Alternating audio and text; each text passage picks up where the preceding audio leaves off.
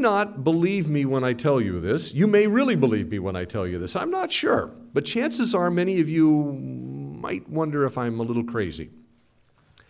The Bible is a very easy book to understand. You might be thinking, which Bible are you reading? But it is.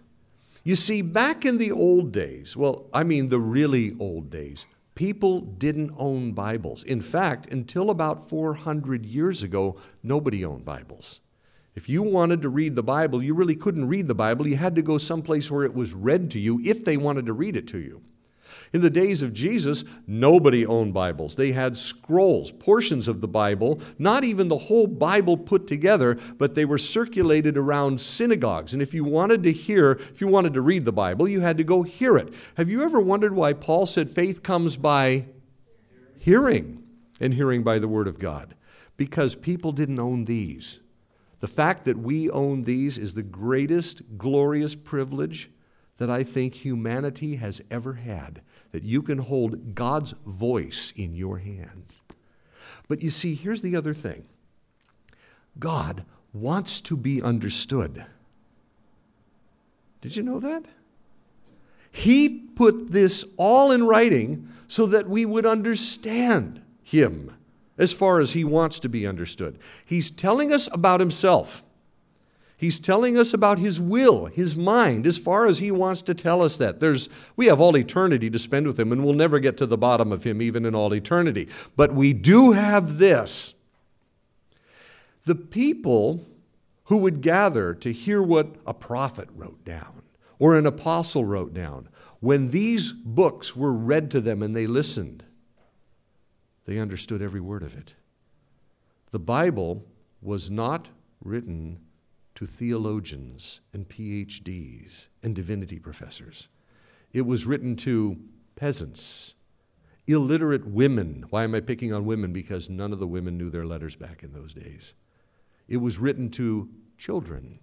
It was written to people, people, people, not to the specialists. And that tells us something. When you read this and you say, man, I don't understand it, I will tell you this somebody did at one point. It may be a few thousand years removed because it's an idiom that they used way back then. It might be an expression that was used a couple of thousand years ago, but they understood it and it brought the point home. And these people didn't think the way we think. You folks, all of us, me included, our education system in the Western world is very Greek. We think like philosophers. What's that mean? Like Sherlock Holmes. He always had to solve the clues. Here's all the clues. Let's figure it out. And we abstract in our minds. The people who lived in Jesus' day, who walked with Jesus, most of them didn't abstract well at all. And when he taught them, he went to the lowest common denominator to make sure they understood what he was saying. And they still got him wrong. And you know why? They presumed, they presumed that since they believed he was the Messiah, he was going to take up the sword and he was going to destroy the Romans and set up his throne on earth and rule with a rod of iron and rule the world from Jerusalem, from David's throne. They presumed he was going to do that. And someday he will. The Bible clearly says he will. But they thought it was then. And Jesus kept telling them, No, I'm only here for a short time and then I'm leaving you. I'm going to go away, and then I'm going to come back for you. That's what I'm going to do. And they thought, well, that's not what the Messiah does. He must mean something else, and we don't understand it. But he kept telling them in the simplest of terms. And one of the ways that he did it was he used the example of a wedding. Now you say, well, Jesus didn't talk much about weddings. Oh, yes, he did. Now, his followers, You've got his disciples, his apostles, right? Where were they from? Galilee. They're also not highly educated men.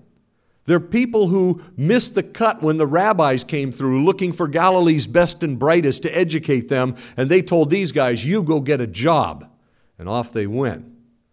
And then Jesus comes by and he picks them personally. I want you and you and you. Follow me. And they're Galileans. And they think like Galileans. And they have Galilean traditions. And guess what? Jesus is also a Galilean. And so he spoke to them like Galileans. And when he taught his disciples, he often used things that Galileans thoroughly understood. And when he wanted to tell the Galileans about his coming, his second coming, his departure, and his second coming, he used something that they thoroughly understood and many of his disciples had already experienced a Galilean wedding. Why a Galilean wedding? What's the difference? Well, a Galilean wedding was just like a Judean wedding, was just like an Arab wedding back in those days. The Arabs were there too back then. They weren't Muslims back then. That didn't come in for another 600 years. But they were there, and they all kind of did the same wedding traditions, except they had a different religious emphasis, perhaps, except for one thing. The Galileans did one thing different than anybody else. And that's what I'm going to tell you in a little while, because it'll change everything. And Jesus used it. He talked about weddings frequently, but unless you were a Galilean, you might never notice it. It doesn't change our doctrines, it doesn't change the teachings of the Bible, but when you know this, suddenly it's like a can opener and all the contents come out and you say, I had no idea how much Jesus really loved me. Back in those days, if you wanted to get married, it wasn't as if you found the perfect girl or the perfect guy and you started dating or courting or whatever. It usually didn't happen that way. A man and a woman could fall in love with each other, and they had certain traditional procedures that they would go through to finally end up in marriage. But that was the rare, rare, rare exception. Usually, when people got married, it was because there's a papa, and he has a little son, about five years old. And the papa might be a merchant or a craftsman, and he's wandering through his village doing business, and he looks down uh, as he's walking through the village and notices a little crowd of children, and he steps around them, and suddenly he looks and he notices this little girl who is looks very healthy, quite strong. She plays, she's got a good attitude, she laughs a lot, but she seems very deliberate. She's three years old, but I think she'd make a very good bride for my son. You see, that's the way they would do things back then. I know this is just a hypothetical. There could be a million different ways it happened, but let's go with this one for a second. So he looks at the little girl and he says, I know who her father is. I'm going to invite him over and ask him for her hand in marriage for my son. That's an arranged marriage. Now, some of you are probably horrified by the thought. Some of you might even practice that. It's possible. I mean, it, it, it, we even have some people in our church that kind of think that way a little bit. But that's what they did back then. They would make an arrangement because love didn't put food on the table. When people got married to each other, especially if the papas arranged a marriage, what it did is increase the family because it doubled the size. It increased the wealth. It increased the influence. If it was a political family, it really increased the influence. It increased merchantry and all of these sorts of things. So, love wasn't a consideration. Let's get them together because I think I know that family. That's a good family. We will prosper. They will prosper if we get together. We'll get the kids married. And so he invites the other papa over to the house. He comes over, and the papa who has the little boy sets up a feast. And the feast is, oh, it's a, you'll see one tonight, but it's a great feast because he wants to impress the other papa. And they sit down at the table, and the papa of the boy wines and dines the papa of the girl for hours, sometimes even days. You say, days? What did they do all that time? They enjoyed it. They didn't have clocks to keep track of things and punch clocks to, to keep track of your hours. If they needed to stop doing something, they stopped doing it and went and did something else. That was just life. And so, the papas eat together, and finally, at the right moment, the papa of the boy pops the question How about your daughter becoming engaged to my son to be married one day? And if he agreed, then he brings in a scribe. Maybe it's a family member, or maybe it's somebody who is a professional scribe, because people didn't write a lot in those days. And besides, what are you going to write on? Have you thought about that? You got paper around the house? They didn't have paper. What are you going to write on? Parchment? Too expensive and too far away. It's over in Turkey. What are you going to write on? You're going to write on a pottery shard you know, with, with some charcoal, or you'll etch it into leather, or scratch it into wood, or scratch it into a stone, whatever you've got. But what you're about to negotiate with between the two papas has got to have two identical copies because it's a covenant. It's the, what the wedding is going to be based on the requirements of the husband to the wife, the requirements of the wife to the husband, how much the bride costs. They got to negotiate on the cost because you have to buy her. You were bought with the price, therefore, honor God with your bodies. Paul said that, didn't he? Once was about slavery, but look at the other context. It's about being a bride to a bridegroom. You have been bought by the Father with a price for his Son. You're the bride of Christ. Now, guys, I know it's Father's Day. We're manly. But he still calls you the bride of Christ, so get over it. We're the bride of Christ. The church is Christ's bride, he's the bridegroom. Well, they go into these negotiations. What's the price of the bride going to be? 20 camels and 10 donkeys and a small flock of goats. Uh, the dowry, the papa of the girl has to have a dowry in case anything happens to the husband, to the boy. If he dies or becomes incapacitated, how's she going to survive? So he's got to come up with a certain amount of money approved by the father of the bridegroom. And then that's negotiated. And they go through negotiations about hey, how about this one? How many children and of what gender the bride's going to have someday? You go, oh, no way. How do they do that? Yeah, I think good luck with that one. But they actually would put things like this into this covenant. It was called a ketubah, by the way. That's the Hebrew term for it. But this covenant that they wrote down duplicate copies. And you, you, I want you to think about this for a second. You know, how many kids and, and, and what gender? Have you noticed as you read the Bible? I hope you read your Bibles. But especially in the Old Testament and sometimes in the New Testament, even with somebody like Elizabeth, you know, Zacharias and Elizabeth, the, the parents of John the Baptist, that it was always considered a big disgrace if you were a married woman and couldn't have children. Well, that would be a big disgrace in a society where you needed children, but there was another aspect to it. If you have it written down in that contract, you're supposed to have this many children and of which gender, and you can't have kids. And they always blamed it on the woman, by the way, it was always her fault. It was breach of contract.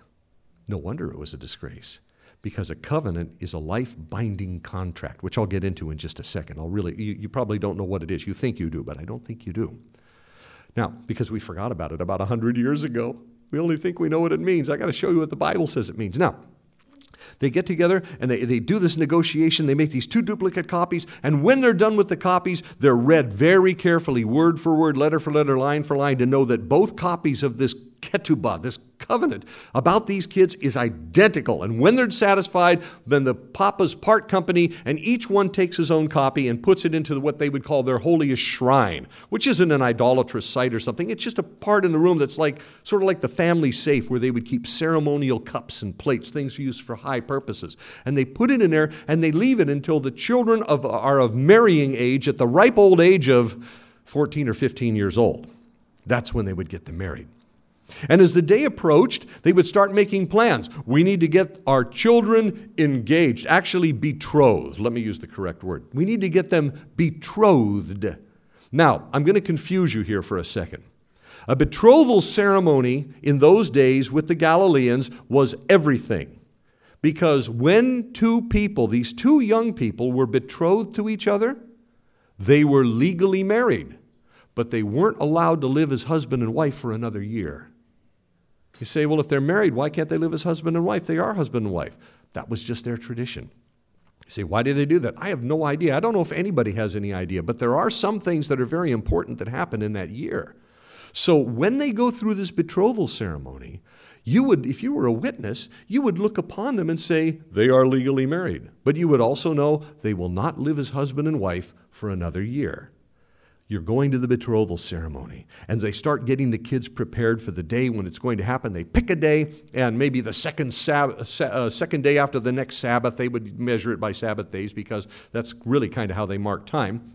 And they would, the, the, uh, on, the, on the day of the betrothal, the girl's family would have the girl's sisters, if she had sisters, and her friends, her girlfriends and they would stay with her and the mother and the aunts and all of the, the family members, female family members, would wake her up that morning and they would dress her really nice. They would give her some food and then they would take her very quickly off to the synagogue where there's a thing there called a mikveh.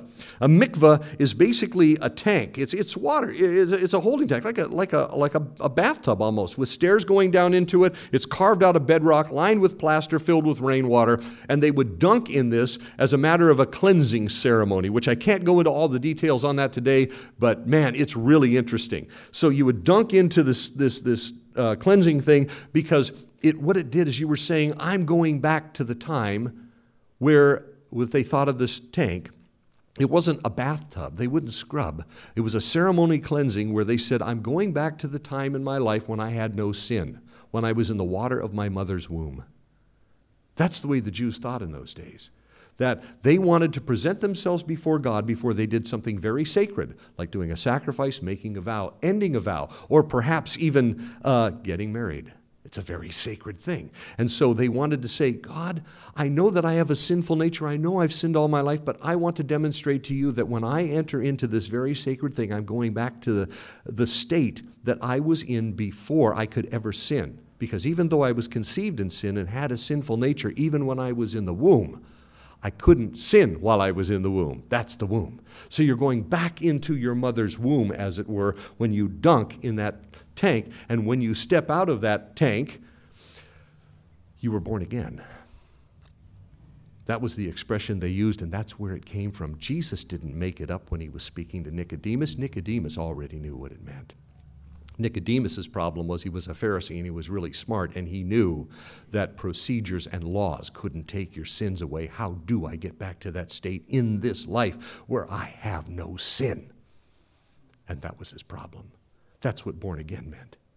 And so she would do this, and then later on, the boy with his friends, all of his brothers and his buddies and his uncles and his dad, they would come down and he would do the same thing. Of course, the boy and the girl had to do it separately because, please forgive me, but you had to do it naked. So, you know, because it's a born again thing, right? So that's what they would do. When they're done, they go back to their houses and then everybody prepares for a great celebration and a parade. And they get all kinds of musical instruments, kalils and horns, trumpets, uh, drums, whatever they have, tambourines, and they rush out of the door, both families at the same time, because you can hear hear them making all this noise, even across the village. They're getting ready, we're getting ready. Let's go down to the city gate. And that's where they would have it a village gate, a city gate, but they would have a ceremony out by the gate. So the families burst out of the houses. The, uh, the one family with the girl, the one family with the boy. They come through the streets singing and dancing and blowing trumpets, and everybody knows, hey, this is going to be really fun. Some people come along and they want to watch because what else are they going to do with their day? It's boring back then. They didn't have those little phones you could play with, you know?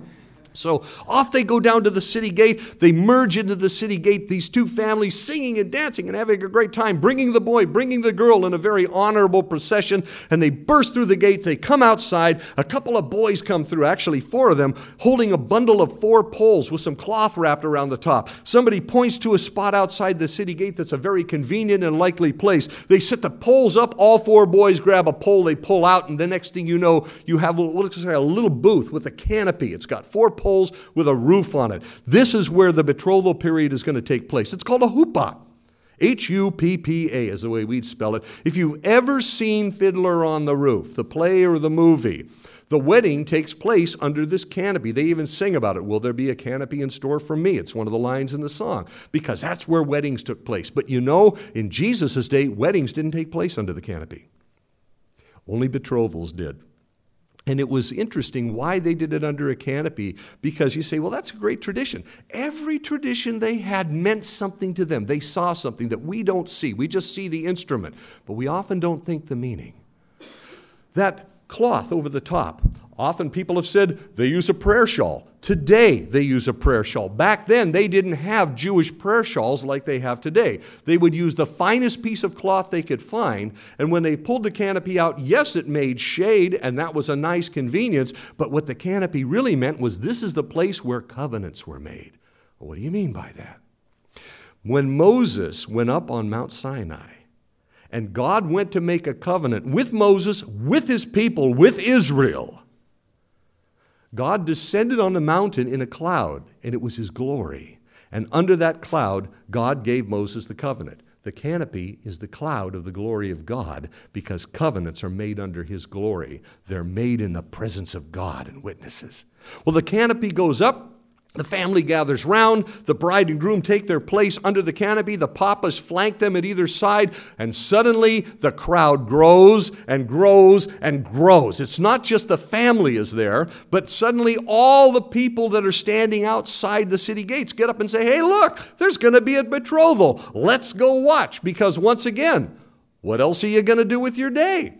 And so you get lots of people. There are, there are beggars there. There are thieves there. There are caravanners who come in because caravans would go back and forth between these villages. There might be even a magistrate or two, a, an elder or two, because they sit as judges at the city gate. Is there a rabbi? Nope. No rabbi. They don't need a rabbi for this. This is a public ceremony where these people are going to be making a covenant with each other, and it's established in the presence of witnesses. Have you been married? If you're married, you had guests.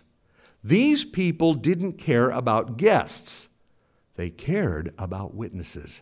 And they wanted as many as they could because you can't make a covenant without a witness. The witnesses have to ratify the covenant. And every time a part of the covenant happened, all the witnesses would shout, Amen. All the witnesses would shout, Amen. No, no, no, no, no. All the witnesses would shout, much better. We need to let Newcastle know that there are Christians in here, okay? But they would shout amen after every single incident that took place during this covenant. Now, Here's how it would go. The bride and groom are under the huppah. The fathers are at the both sides, and then the fathers take out those two identical covenants that they wrote down, those ketubah that they had. And they would read them, or if they couldn't read, that's a possibility, they would have somebody else read them. And as they stood there, this this, the terms of this marriage are read one line at a time so all the witnesses can hear it, so that when the papas agree that this is the terms of the marriage, all the witnesses would shout amen, and that meant that the papas knew everything in that covenant, and they couldn't say, I didn't know that was in there. Somebody cheated me. You see, it established it, and you could not, not go back. Every time amen was shouted, there was no going back. And so, there in front of all the people, the covenant is read, the ketubah is read, and when it's read, then the fathers look at each other and they agree, and all the witnesses shout. And then the next thing that happens, because in that covenant, there are a couple of things that are very important the price of the bride. The price of the bride now physically has to be brought in so all the witnesses can see that it was not only she was not only paid for, but the price was accepted. And so one papa motions, and suddenly his family comes in, or servants come in, bringing the 20 camels and the 10 donkeys and all the goats bringing in, and the other papa goes over and he inspects them, and he it just took time. It didn't take just a couple of minutes; it might take an hour. And he personally inspects all the animals, and then he goes right back over by the huppah, and he nods to the other father. It is accepted, and now everybody shouts.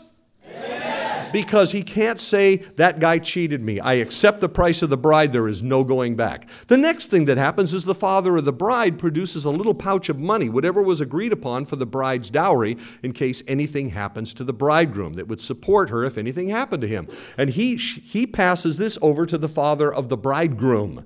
The father of the bridegroom counts it and he inspects it and he makes sure that the right coins are there and the right denomination of the coins are there. And when he's done, he puts it back in the bag and he hands it back to the father of the bridegroom and he nods and everybody sees it's accepted and the whole crowd of witnesses shout.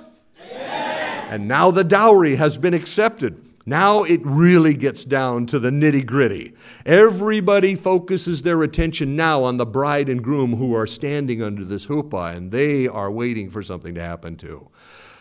The bridegroom is now handed a gift. The bride is handed a gift to give to each other. They're going to exchange gifts. And the exchange of gifts indicates at least a social acceptance of each other. The bridegroom may give the bride a piece of jewelry of some sort. It may be a, a nose ring. You say, nose ring? Yeah, that's a wedding ring back in those days. It could be on your finger, it could be on your nose. They had all different ways of indicating they were married. He could give her a necklace or a bracelet or something else. Or if he was really, really poor, and I like this, he could be uh, a really poor family. Here's the bridegroom. He doesn't have a gift to give to her. So he pulls out a pruta which is simply a bronze coin worth about a nickel. And then he hands it to her. You say, What a cheapskate. Not if it's everything he has. Suddenly, he's just giving, given everything he has to his bride as a gift. Now, ladies, I don't know what you want to call that, but that is definitely romantic. And so you do have an element of romance that shows up sometimes in these arranged marriages. And so he might even give her that little coin. She, we don't know what she would have given a bridegroom. Historically, really not much is written about that aspect of it. But it could be, and when I do this as a presentation, which is a lot longer than what we have time here for today, we would just say that maybe, maybe she gave him a jar of perfume.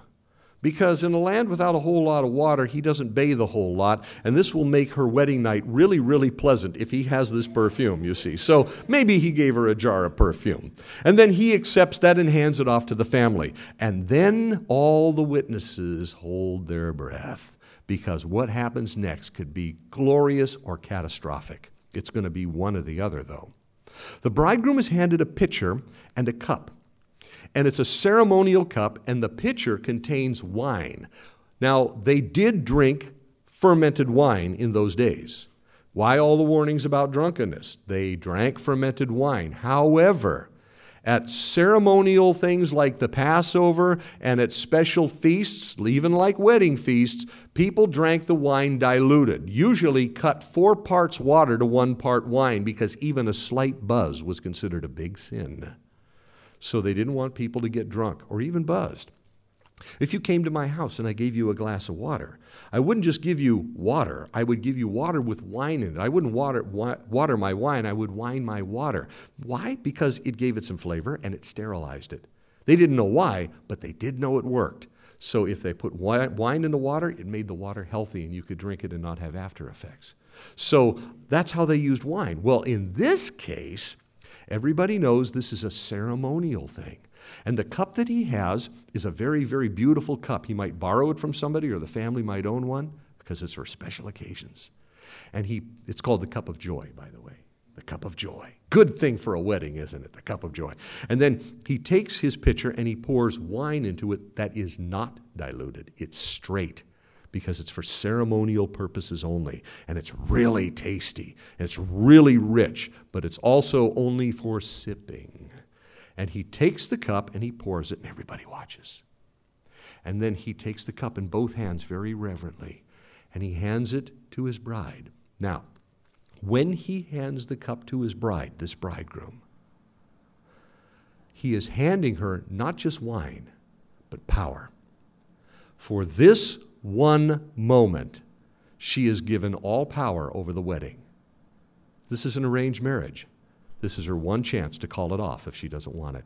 The bridegroom can't do it, but she can. They hand her the power.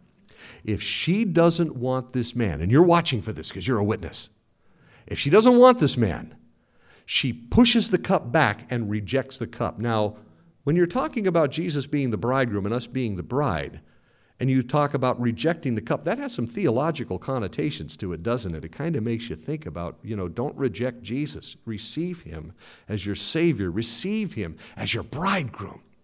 So she's handed the cup. If she doesn't want him, she rejects it. She pushes it back. What happens after that? Oh, humiliation. Fist fights break out, maybe even a small riot. Everything ends in catastrophe and chaos, and people are outraged. But nobody but nobody would deny the fact that she had the right to do it. So she takes the cup, and if she wants him, then she receives it with both hands, and reverently and with respect, she takes one little sip and she hands it back to him. And everybody breathes a sigh of relief, and all the witnesses shout. Amen. Because now she has received this man as her bridegroom. And then he takes the cup from her hands and he takes a little sip, and oh, the covenant has been made because it's been ratified by the drinking of this cup of wine, and all the witnesses shout again. Amen. And now they're legally married right in front of everybody. Now, I got to tell you something about a covenant because I keep using that term and I already told you you may not know really what it means. We talk about it all the time. Now, as a pastor, I do premarital counseling and I do marriage counseling. Somebody who wants to get married and people whose marriages are on the rocks. And when I speak with these people, I always start my counseling with the same two questions because people who are about to get married need to understand it. People whose marriage is messed up, if they do understand it, their marriage tends to straighten out. Now, I'm looking at this audience of people here.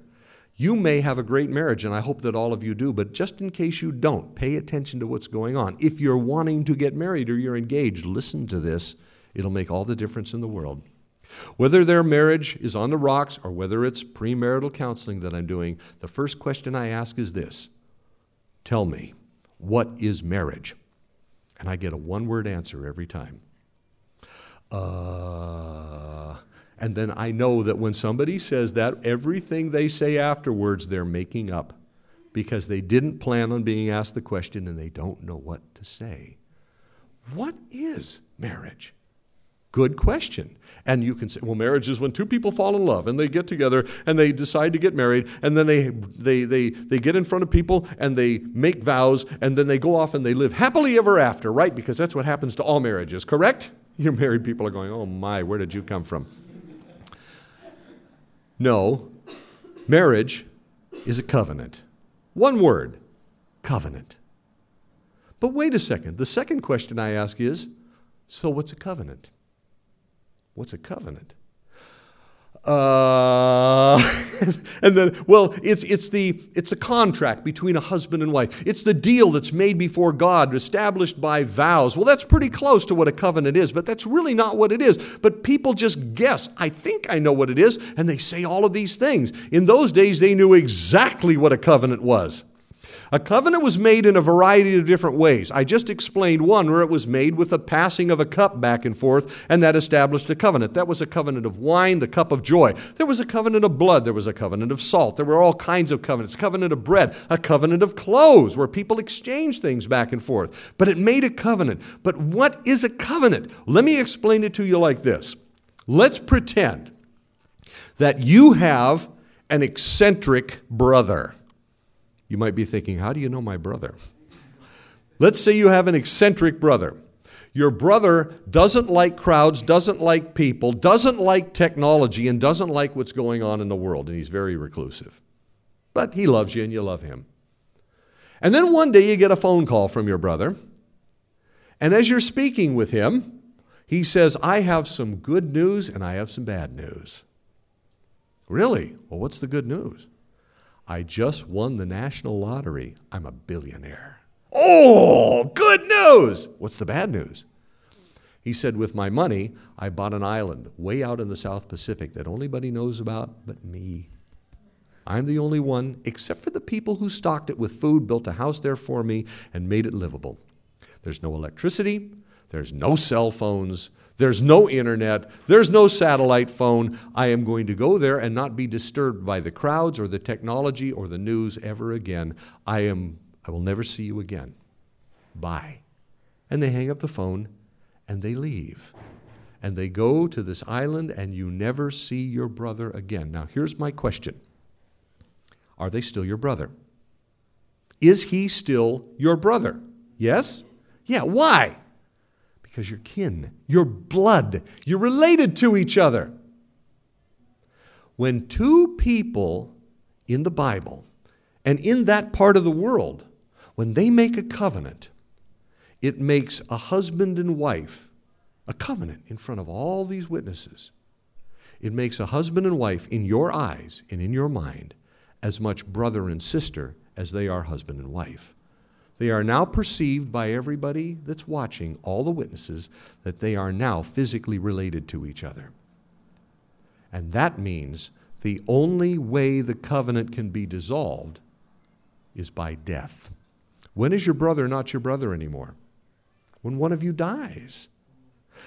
Do you remember, and some of you will know this, the old Anglican Book of Common Prayer? In that old Anglican Book of Common Prayer, there's a wedding ceremony that's become pretty much the Western standard for wedding ceremonies in English speaking com- countries. And when you take the vows for better or worse, richer or poorer, and sickness and in health, and all of that, and then you get down to the end of the vows, there's a line that's become very sentimental in our modern age. But they, back in the 1600s, understood covenant. Covenant was forgotten around 1900 AD.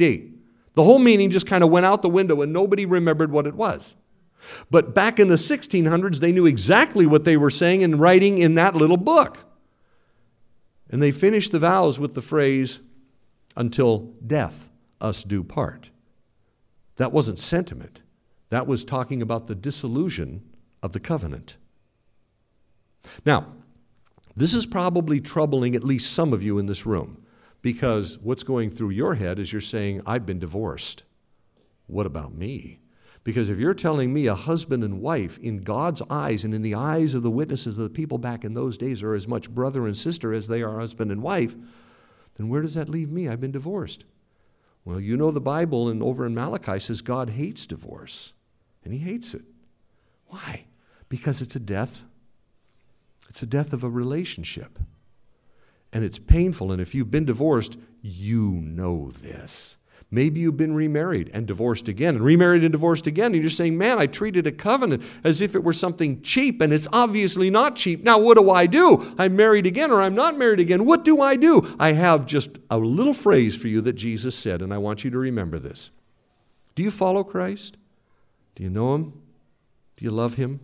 Do you know He loves you? Then He has something for you. Book of Revelation, twice in there, He says one of my favorite lines in the whole Bible because it's absolutely true. Jesus said, Behold, I make all things new. This is where you start, and now keep going. Is your marriage on the rocks? Is it a mess?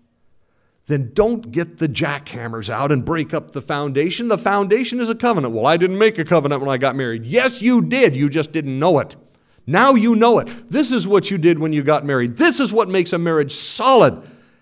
It's the foundation. It's that covenant. You are, in God's eyes, at least, not genetically, but in God's eyes, related to the one to whom you made the covenant with. That is your spouse and you're on this bedrock foundation. If your marriage is a mess, it simply means the house has become dilapidated. Fix the house. Keep the covenant. Keep the foundation. It's just fine. So here is this couple. And they've just poured the cup. They take the sip. She took the sip. He took the sip. All the witnesses shout.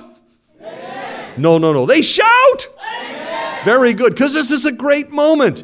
And then the bridegroom hands the cup away, and he says in front of all the people, really his only line that he gives the whole time he's up there.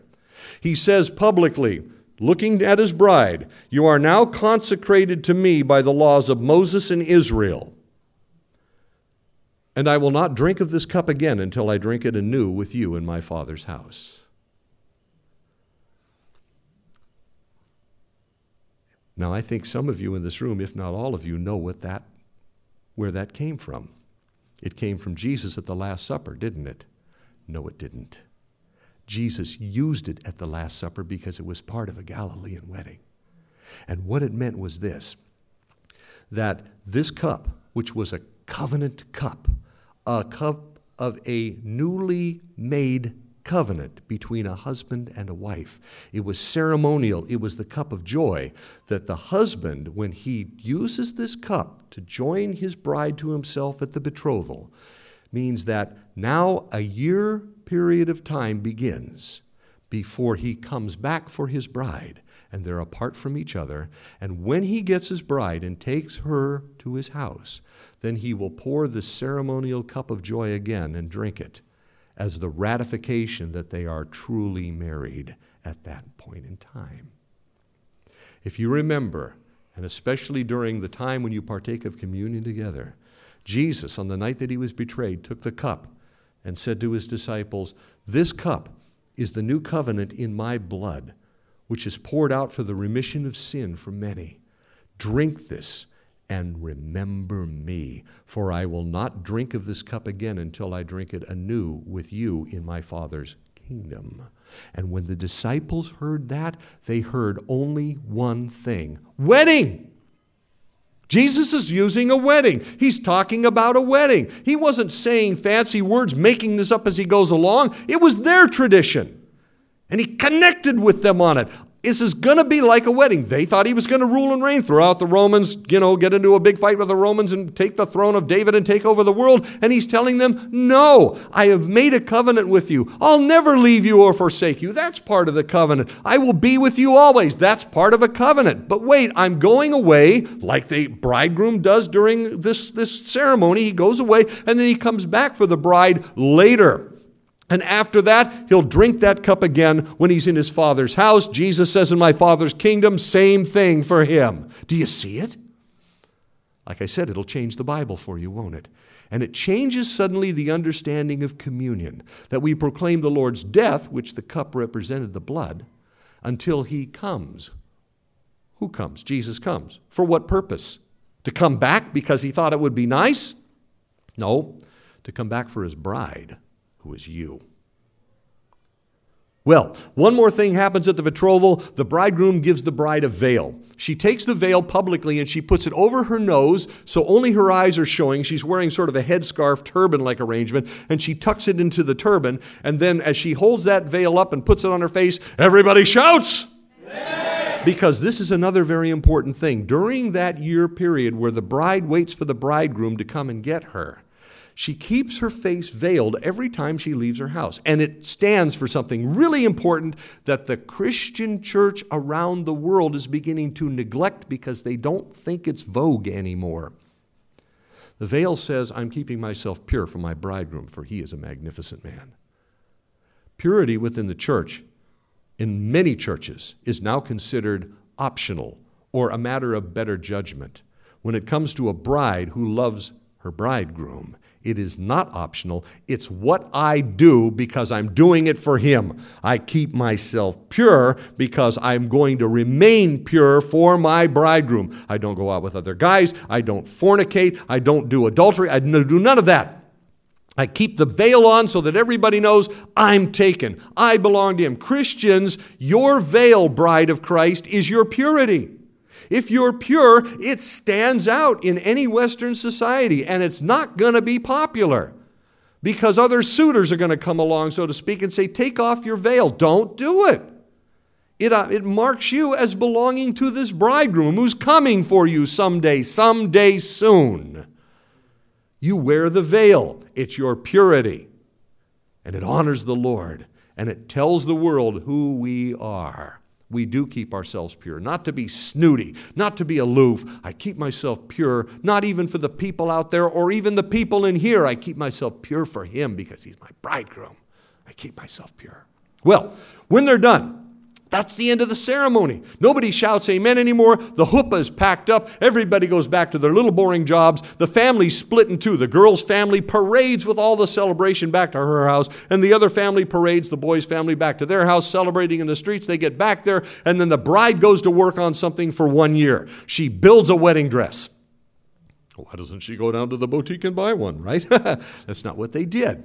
And in an area where it's very, very narrow, Israel is very narrow. The Mediterranean Sea's on one side, there's this nasty desert on the other. Caravans coming from China and India, from Europe, from Russia, all those places north have to, if they want to go to Africa or Arabia, where the real trade routes were, they have to come right through Israel. If you're coming from Africa or Arabia, you're going up through Israel. And if you live there, ladies, it's going to be real easy to find cloth for your dress all you got to do is knock down a caravan and say, Hey, I need to get some cloth. Let's trade. And she would build this dress. It would be monumental. I mean, ladies, it looked like a hoop skirt, but without the hoop. It was just layer upon layer upon layer of beautiful cloth and the best cloth on the outside. She might even have silks in that that came from China, and she'd buy them in small pieces, or if she was rich, in great big pieces, and they would put this dress together with her bridesmaids, and it would take a year to do it. As the day grew near when the bridegroom was going to come for her, she prepared for the bridegroom's coming by wearing her dress to bed with her bridesmaids around her, all the bridesmaids with oil lamps to light full of olive oil, if in case the bridegroom came at night, so they could light the lamps so that the bridegroom wouldn't miss her uh, out in all the dark because they don't have street lights out there. I mean, what are you going to do? And she, uh, she has this beautiful dress. They paint up her hands with henna, like you see people doing in India or in the Middle East, because even though the Jews were very much by the laws of Moses against tattoos, they would still paint the woman's hands and feet with all of this henna because it washed off. But one of the traditions they had is they would paint the palms of her hands with these beautiful designs. Well, wouldn't that get kind of messed up when she does things? That's the whole idea. She's not allowed to do any work. They do it all for her. She's like the queen. So they paint the palms of her hands so that she can't do any work lest she smear this beautiful makeup. They're near Egypt, so she knows how to paint her eyes, even though her face is covered with a veil. And then she waits for the bridegroom to come. And that takes a year.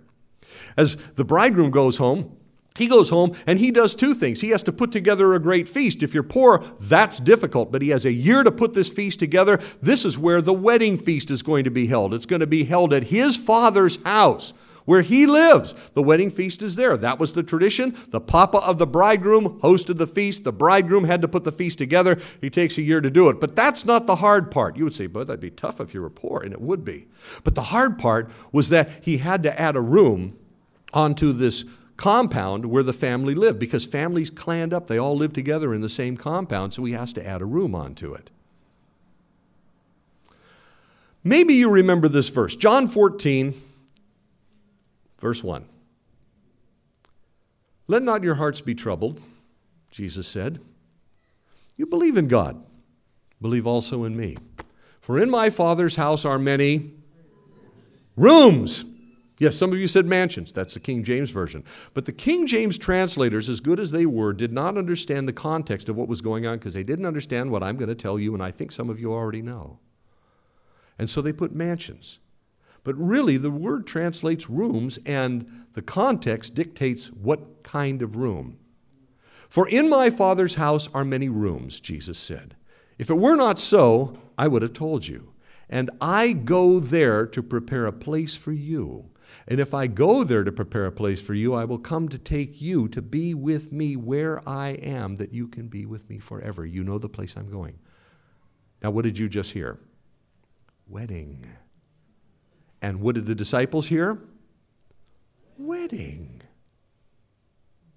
But they didn't get it because the very next question that's asked is just show us the Father, and that'll be enough. They just didn't understand why he kept talking about a wedding. But they did understand he was talking about a wedding. They did get that far. They just didn't know why. So I wanted to point that out. When you read it, you're going to say, boy, what a bunch of dunderheads. Well, they had presumptions about Jesus. That was it.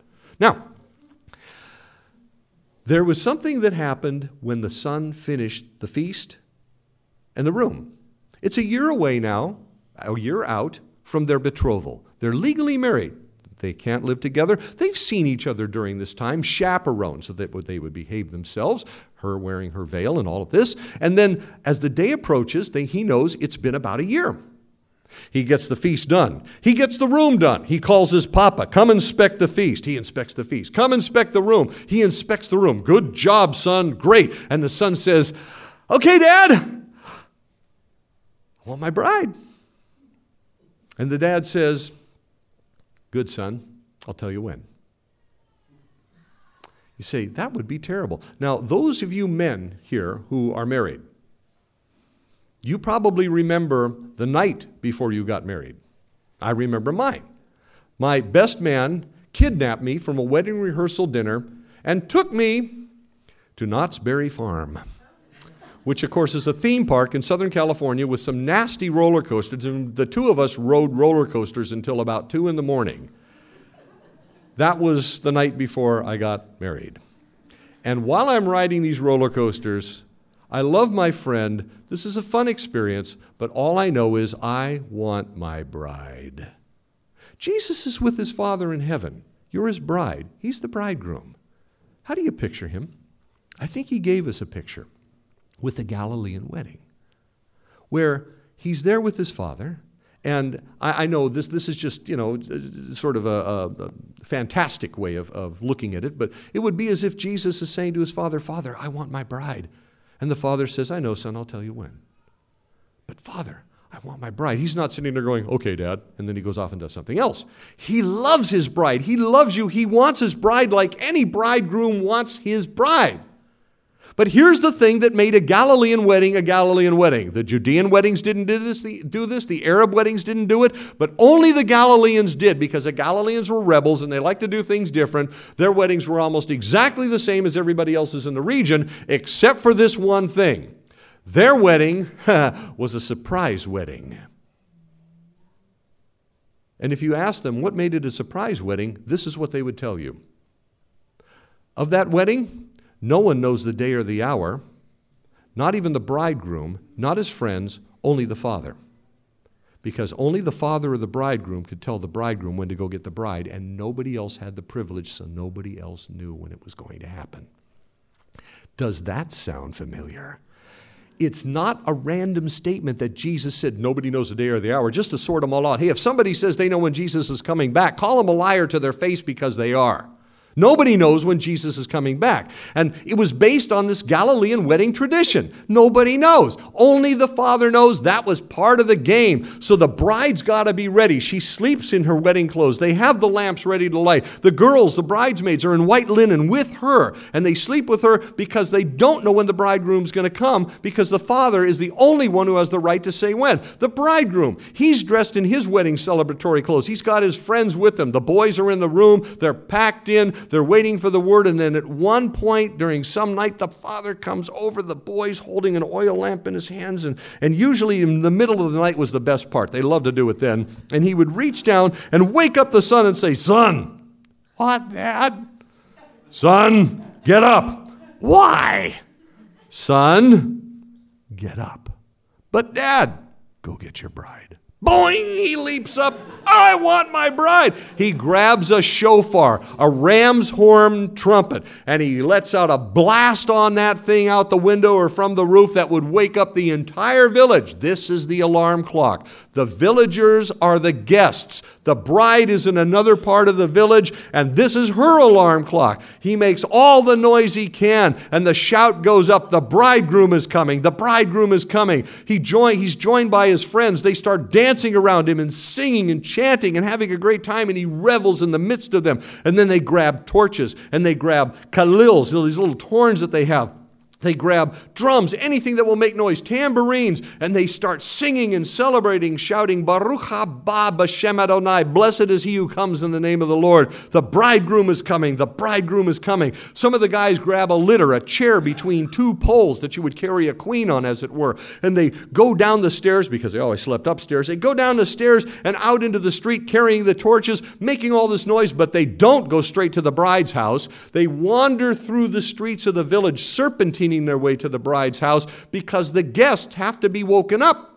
And the guests throw on their tunics and their outer garments, and then they rush down the stairs and they get in line with the processional. Because if they don't get in line with the processional, they're not going to make it to the Father's house. They're going to get locked out. So, this is how you gather the guests. And the line gets longer and longer and longer. It might have started with a dozen guys, but now it's going to 50 to 100 people. And they're serpentining through the streets, singing and dancing. And finally, they approach the bride's house. They come around the corner, and here are the women.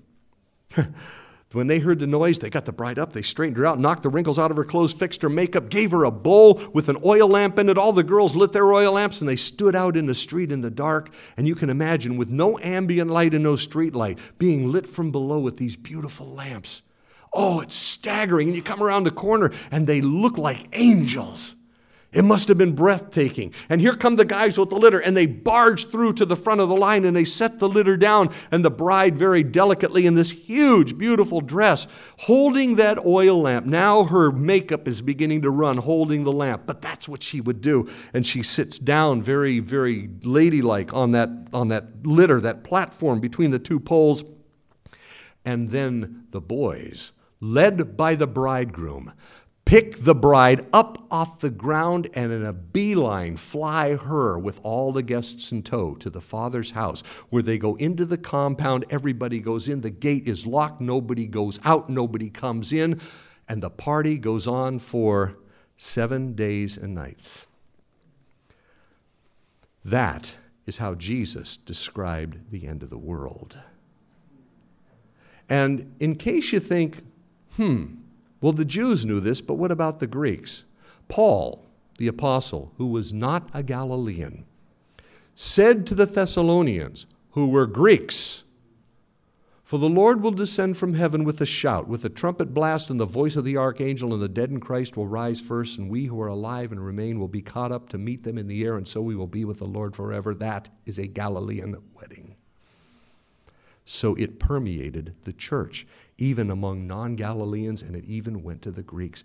And they may not have even understood that, but the message remains even today. You've heard your pastor teach on this.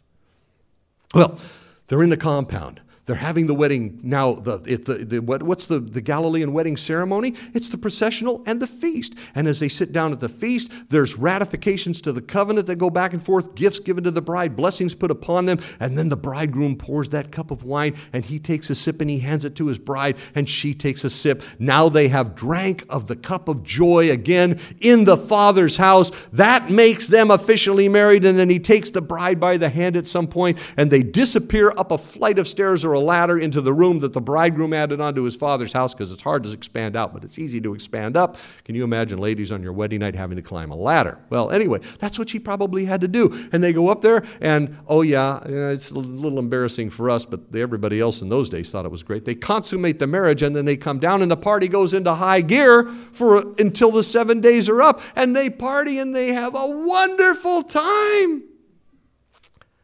And that's a Galilean wedding. Now, that takes us to something that I think is very interesting. Over in Revelation chapter 19, John has this continuing vision that God is giving him. And it might not even be a vision. God might have transported him there. He's actually seeing this somehow. We don't know how that worked, we just know it did. And he's writing it all down in the last book of the Bible. And in Revelation chapter 19, he says, And then I saw, or excuse me, I heard, as it were, the sound of a great multitude. Now, he's already described great multitudes in heaven. And one of the multitudes that he described, and this may be the same type of multitude or the same multitude, was thousands upon thousands of angels and 10,000 times 10,000 of them. Well, if you do the math and that were literal, and I think it's meant to say, no, it was just huge, huge number, you'd come up with 200 million angels. So there's a lot of angels up there, all different ranks, including the mighty cherubim who are like the worship leaders of heaven. And they're shouting. But wait a second, surrounding them are the saints. And John even said it was an uncountable number of the saints, which means a lot of people tragically are going to reject Christ and perish, but there's going to be a lot of people in heaven too. And for that I rejoice. All of these saints in heaven, all of these angels in heaven, all shouting at once, sounding like the roar of rushing waters and loud peals of thunder, John says, shouting, Hallelujah, for the Lord God Almighty reigns. Let us be glad and rejoice and give him glory.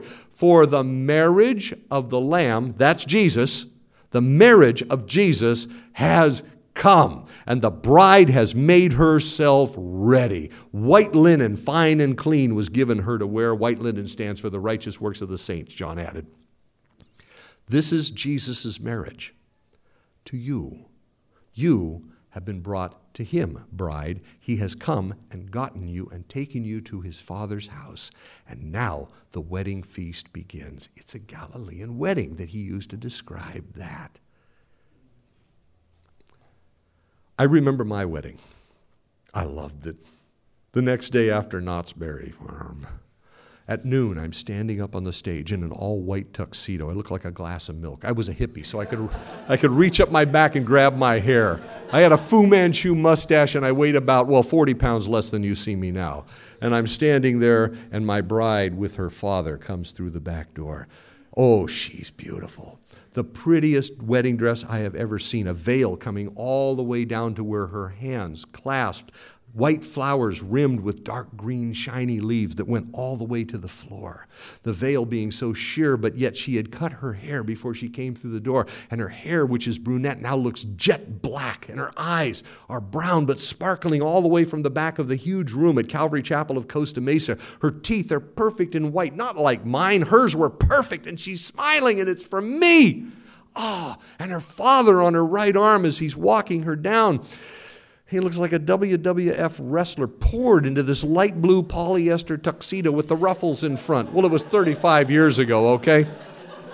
And he walks her down the aisle looking very proud and looking at me like you'd better treat her right or you're going to have to deal with me. And he gives her to me at the bottom of the stairs, and I walk her up to the top of the stairs. And as I look into her eyes through that veil, she's smiling. And my bride's smile is for me because she loves me. Bride of Christ, do you love your bridegroom? What does he see when he looks into your face? Somebody who doesn't care, or the traditions of men coming out at him? Or do I adore this bridegroom who loves me so much? And she was just shining, and I looked at her, and as I'm looking at her, I'm just saying, This is my bride. I have her. This is the day. And the minister starts speaking, and I didn't hear a word he said because it didn't really matter at that point to me. And then we made our covenant, and that was 35 years ago, and we're still there. But I will tell you this the marriage of Jesus to you, his bride, I am convinced, you can disagree with me and I'll take that, but I'm convinced it's the best day in all eternity for God, for Jesus, and it'll be for you too. I think it's the best day of forever. Because everything in the Bible, from the moment God created the universe, points ahead, not to the cross. The cross was a means. What was the end it was pointing to? Well, all eternity doesn't have an end. What was the event? That every the reason God made the universe, the reason Jesus went to the cross, the reason Jesus went back to his Father, what is the end to which all of this was pointing to? Why did he clean us up? Why did he make us radiant? Why? Because it points to one event in all history I believe it's the marriage feast of the Lamb. Because after you're wed to Him, when you read the Bible, especially the book of Revelation, everything that happens afterwards points back to that one event. Communion, remember, we proclaim the Lord's death until He comes. Why is He coming? Because he wants to set the world straight? Great, that's true, but too vague. These people went with specifics. They didn't abstract well. There was something specific about why he's coming back. The cup, remember the cup. It's the cup of joy, and he won't drink of it again until he drinks it anew with you in his Father's kingdom. It's going to be a wedding. Jesus, God created the universe to create people. The people fall. He knew that was going to happen. He sends his son to redeem his people out of the earth, and he brings to himself a bride. And his second coming is all about him getting you. And after he has you, then whenever you find you in the Bible, it's with Jesus. If Jesus is in heaven, you're with him. If he's on the earth, you're with him. If he's coming back to destroy the armies at Armageddon, you're seeing his back. When he rules and reigns on the earth, you're ruling and reigning with him. When the earth and the universe as we know it is finally destroyed by fire, Jesus just completely dissolves it and creates a new heaven and a new earth, and you're there in the New Jerusalem, you're with Him. When you now look for the church, you never find the church separate from Jesus for all eternity. That is wonderful. And the whole thing is summed up in a very unusual place because this is really the best description of the marriage feast of the Lamb you will ever see. Of the whole purpose of God, from the moment He said be and everything came into existence until He destroys the universe and creates an eternal heaven and earth for us to stay in, the new Jerusalem and the new heaven and the new earth. There is one verse that sums it all up. And you may not even know because we usually look at it in a different context. It's Ephesians 5:35. Husbands, love your wives. Wait, stop right there. That's for a different discussion. Let's leave that off just for a second because he says, Husbands, love your wives as Christ loved the church and gave himself for her to make her holy by the washing with water through the word. Oh, in the Greek, Washing with water. If you were to find the Aramaic or the Hebrew equivalent of that word washing with water, it only translates with one word mikvah. Born again. Cleansing her with the washing with water through the word, that he may present her to himself a radiant bride, holy and blameless without any stain or wrinkle. Folks, that one verse is not just talking about husbands should be like that. True. It's talking about the entire history of eternity, from before God created everything till after everything continues forever and ever and ever. And the centerpiece is Christ's bride brought to him on that one great moment. Everything points to it. Jesus loves his bride. And when he looks upon you, you're radiant. But you say, what, boy, I don't feel radiant. You don't know my thoughts. You don't know my actions. You don't know my sins. He's washed you, He's cleansed you by his own blood on the cross, the washing with water through the word, as it were. You have dipped in that mikveh, and it's as if you've never sinned at all. And when Jesus looks upon you, he doesn't see something broken or soiled. He says, radiant. But my sins, radiant. But my thoughts, radiant. But my rebellion, radiant. You are washed. You are my bride. You are with me forever, and I love you and I will never leave you or forsake you. And listen to me, Jesus will tell you, it's until death us do part, and I never die again, and neither do you. It's forever. Jesus loves you. And this is why marriage is sacred. Because everywhere in the world, in every culture, among pagans and tribes and atheists and secularists and Europeans and Australians and Indians and everybody, all over the world, people of all different religions and no religions at all have one very interesting thing in common. Well, they have other things too, but one really interesting thing everybody does marriage. They may do it a little differently, but the same thing man, woman, married for life. That's what you see in marriage all over the world. Why do people do that? Why are they drawn to that? Why is it automatic in every society? That's a very sophisticated thing, marriage. It's because I am convinced God put that in every one of us. The way He wrote His law on our hearts so everybody knows the same right from wrong no matter where you go. I think He put marriage there too. To remind the world, even if they never heard of Him, that the bridegroom that's Jesus. And the bride, that's you. And this is what's going to happen someday. He has essentially greased the gears of the gospel so that when it comes into a group of people who have never heard it, you can say, You want to know what it's like to be with Jesus? Look at marriage. No matter what their traditions, it always ends up the same way two people together. Which is why adultery is wrong, sin. Why? Because it's not like Jesus. He's betrothed to his bride and he will never go out on you. That's why adultery is sin, because it doesn't look like him. Marriage looks like him. Fornication, I don't like that word. Get over it. It's a great word for a bad sin. Why is fornication a sin? We call it premarital sex. It's fornication. Why is that wrong? Because Jesus doesn't do that, and his bride wouldn't do that to him. She's keeping herself pure for him. Doesn't look like Jesus. We look like him. And here's a big one living together as husband and wife without being married. You say, what's the problem with that? There's no covenant. And Jesus made a covenant with us. And besides, the only reason two people would live together as husband and wife without a covenant is so that they know when something goes wrong, one of them can cut out anytime they want to because they don't have to stay. Jesus, the Bible said, he even said, I will never leave you or forsake you because that's what a bridegroom did to his bride when he made a covenant with her. He couldn't do it, he's related to her. It's until death us do part and he doesn't die. That's a Galilean wedding. It's the best day of forever and it's coming, and you're the bride, and he's the bridegroom.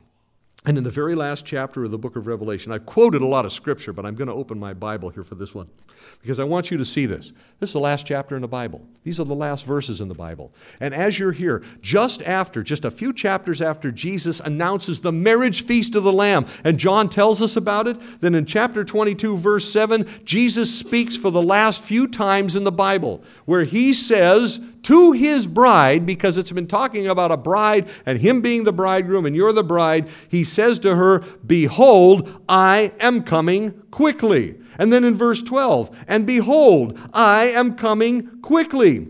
And then in verse 17, who's he talking to? Look who responds. And the Spirit, the Holy Spirit, and the bride say, Come. And let him who hears say, Come. Second to the last verse in the whole Bible, verse 20 of Revelation 22.